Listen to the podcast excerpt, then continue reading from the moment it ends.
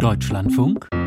Interview Mehr als 100 Raketen haben die russischen Streitkräfte allein gestern nach Angaben aus Kiew auf Ziele in der gesamten Ukraine abgefeuert. Außerdem gab es zwölf weitere Luftangriffe und 20 Attacken mit Artillerie geschossen. Rund um die Stadt Mahmud im Donbass sind die Kämpfe noch intensiver als schon in den vergangenen Wochen. Am Telefon ist Heinrich Braus, Generalleutnant AD, bis 2018 beigeordneter Generalsekretär der NATO. Heute arbeitet er am Zentrum für Sicherheit und Verteidigung der Deutschen Gesellschaft für Auswärtige Politik. Schönen guten Morgen, Herr Braus. Guten Morgen, Herr Barenberg. Ich habe die Berichte über weite, die weiteren massiven russischen Luftschläge erwähnt und die Angriffe rund um Bachmut, vor allem im Osten der Ukraine.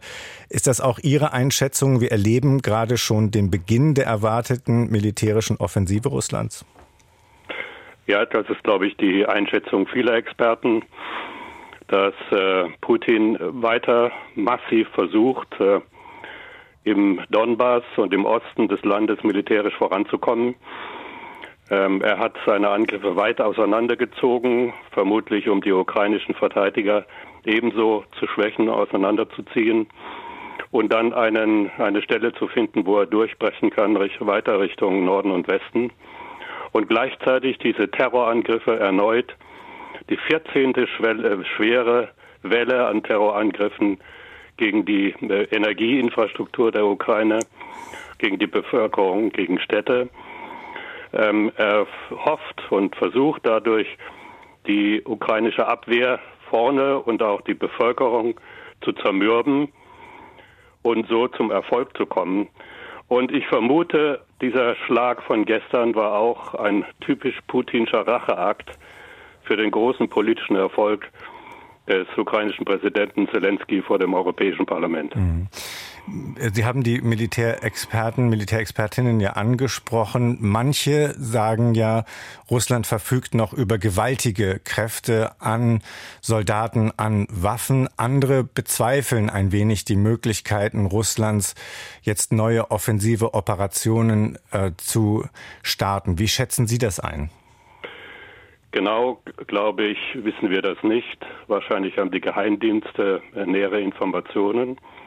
Aber es ist richtig, Putin ähm, versucht ähm, weiter ähm, die, einen langfristigen Krieg zu führen, stellt sich auf einen langfristigen Krieg ein, ähm, stärkt äh, und setzt auf seine Durchhaltefähigkeit. Er mobilisiert oder hat mobilisiert weitere 200 bis 300.000 Mann. Er hat in zwei Monaten zwei Munitionsfabriken aus dem Boden gestampft. Und er setzt darauf, und das gibt das Gesamtbild, dass er länger durchhält als die Ukraine militärisch und auch länger durchhält als der, äh, der politische Wille des Westens dauert, die Ukraine militärisch zu unterstützen. Auf seine Soldaten gibt er nichts. Die sind für ihn Kanonenfutter. Und man hört ja, dass er auch erhebliche Verluste hat an der Front. Also wie sich das dann auslässt, das wird man sehen. Aber ich glaube schon, dass Putin darauf setzt, dass er einen langfristigen Krieg durchhalten kann und äh, die Ukraine und der Westen das eben nicht. Und mhm. darauf müssen wir uns einstellen. Mhm. Die westlichen Unterstützer haben äh, sozusagen im Verlaufe des vergangenen Jahres Schritt für Schritt unter der Führung der USA immer mehr militärisches Gerät für die Ukraine zur Verfügung gestellt. Zuletzt auch Schützenpanzer und schwere Kampfpanzer jedenfalls versprochen, jedenfalls angekündigt. Wie wichtig sind diese Waffensysteme insgesamt, um den russischen Angriffen äh, gerade jetzt standzuhalten? Diese Waffensysteme sind von größter Bedeutung. Die Ukraine kann im Augenblick noch ihre Stellungen halten entlang dieser Front, die ich genannt habe. Aber man darf nicht vergessen, sie darf nicht nur halten, und, sondern sie muss und will ihr eigenes Territorium befreien. Sie muss also wieder offensivfähig werden können. Das ist, das ist die Voraussetzung dafür, dass man die Hoffnung haben kann, dass Putin an den Verhandlungstisch kommt und tatsächlich über verhandelt. Also die Ukraine muss weite Teile mindestens ihres besetzten Gebietes befreien, militärisch wieder zurückgewinnen. Und dazu ist die westliche Hilfe mit modernen Waffen, mit Kampfpanzern, Schützenpanzern, vor allem Artillerie und Munition, aber auch mit Luftverteidigung von besonderer Bedeutung. Sie kommt spät. Hm.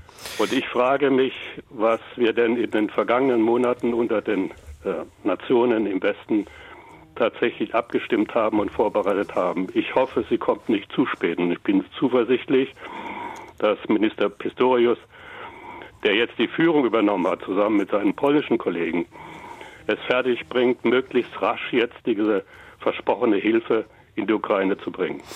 Und jetzt hören wir ähm, seit einiger Zeit schon, dass ähm, nach der Forderung nach schweren Kampfpanzern, die ja auch schon genau genommen älter ist, ähm, jetzt auch Forderungen kommen nach weiteren, noch komplexeren, ähm, äh, noch komplexeren Systemen, nach Kampfflugzeugen zum Beispiel. Ist das aus militärischer Sicht abwegig oder ist das aus Ihrer Sicht logisch und geradezu zwingend? Aus militärischer Sicht ist das nicht abwegig. Äh, Kampfflugzeuge sind für die Unterstützung der Bodentruppen von besonders wichtiger und großer Bedeutung. Äh, sie gehören, wie wir Militärs sagen würden, zum Gefecht der verbundenen Waffen. Also Unterstützung aus der Luft für eine für Heerestruppenteile, die sich auf dem Gefechtsfeld bewegen und offensiv werden wollen, aber auch verteidigen müssen, sind Kampfflugzeuge ein bedeutendes Mittel. Es ist nur die Frage, ob es zum jetzigen Zeitpunkt zweckmäßig ist. Ähm, ich habe gerade mit einem ehemaligen Piloten gesprochen. Ähm, die ähm, Lieferung, die Vorbereitung und die Ausbildung von Crews auf modernen ähm, westlichen Systemen wie die F-16 oder den Eurofighter dauert, um sie tatsächlich kriegsfähig zu machen, ein bis zwei Jahre. Was die Ukraine aber jetzt braucht, ist effektive, schnelle Unterstützung. Und daher sollten wir uns jetzt konzentrieren auf die Lieferung des Pakets, was in Rammstein im Januar beschlossen wurde. Und dann vor allem auch ähm, präzise, ähm, weitreichende Artilleriemunition liefern. Und das können vor allem die Amerikaner. Das ist aus meiner Sicht jetzt darauf, darauf kommt es jetzt aus meiner Sicht an. Mhm. Herr Braus, in der Leitung wartet schon Margot Käßmann, die evangelische Theologin, die ein neues Manifest für Frieden unterzeichnet hat äh, und damit auch die Forderung unterstützt, die militärische äh, Unterstützung äh, zu beenden. Was würde passieren, wenn das so kommt, wenn das so passiert? Ich halte bei, mit allem Respekt diese Forderung für naiv. Ähm, sie nimmt nicht in Betracht die Motive Putins und dessen Verhalten. Putins will nicht verhandeln. Er stellt sich auf einen langen äh, Zermürbungs- und Abnutzungskrieg gegen die Ukraine und politisch auch gegen den Westen ein. Er will diesen Krieg gewinnen. Er benutzt dadurch dafür auch den Völkerrechtsbruch, Terror und äh, hat entsetzliche Kriegsverbrechen zu verantworten. Ähm, wenn jetzt die Unterstützung äh, durch den Westen plötzlich eingestellt wird, dann verlassen wir oder lassen wir einen Partner, der in die Europäische Union aufgenommen werden soll, allein.